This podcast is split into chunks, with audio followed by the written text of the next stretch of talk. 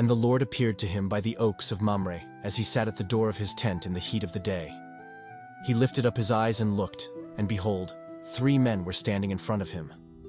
When he saw them, he ran from the tent door to meet them, and bowed himself to the earth and said, O Lord, if I have found favor in your sight, do not pass by your servant.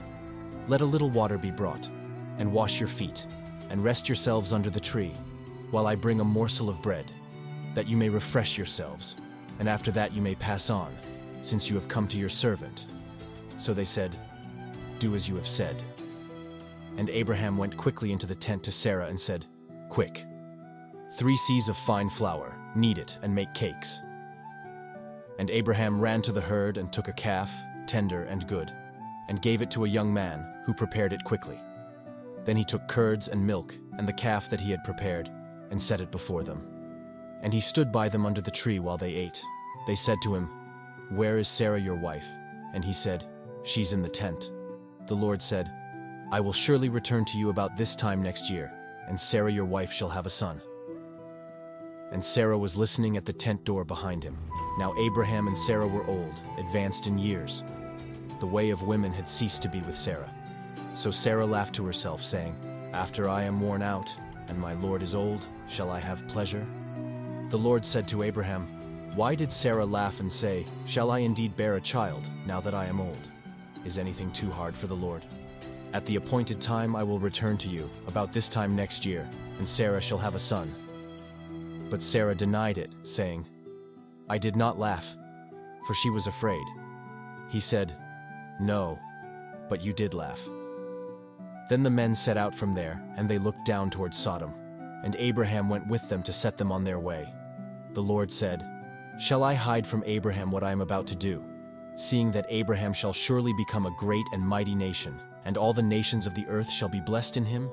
For I have chosen him, that he may command his children and his household after him to keep the way of the Lord, by doing righteousness and justice, so that the Lord may bring to Abraham what he has promised him.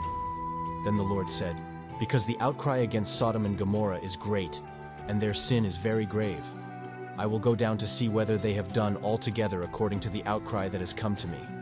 And if not, I will know. So the men turned from there and went toward Sodom, but Abraham still stood before the Lord.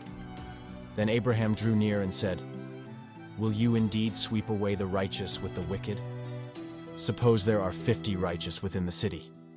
Will you then sweep away the place and not spare it for the fifty righteous who are in it?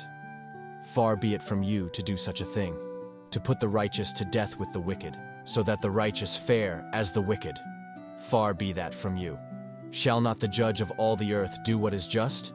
And the Lord said, If I find at Sodom fifty righteous in the city, I will spare the whole place for their sake.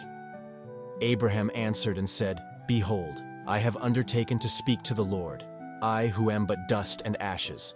Suppose five of the fifty righteous are lacking. Will you destroy the whole city for lack of five?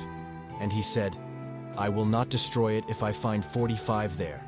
Again he spoke to him and said, Suppose forty are found there. He answered, For the sake of forty I will not do it. Then he said, Oh, let not the Lord be angry, and I will speak. Suppose thirty are found there. He answered, I will not do it, if I find thirty there. He said, Behold, I have undertaken to speak to the Lord. Suppose twenty are found there.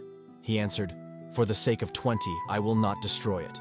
Then he said, Oh, let not the Lord be angry, and I will speak again but this once. Suppose ten are found there. He answered, For the sake of ten, I will not destroy it. And the Lord went his way, when he had finished speaking to Abraham, and Abraham returned to his place.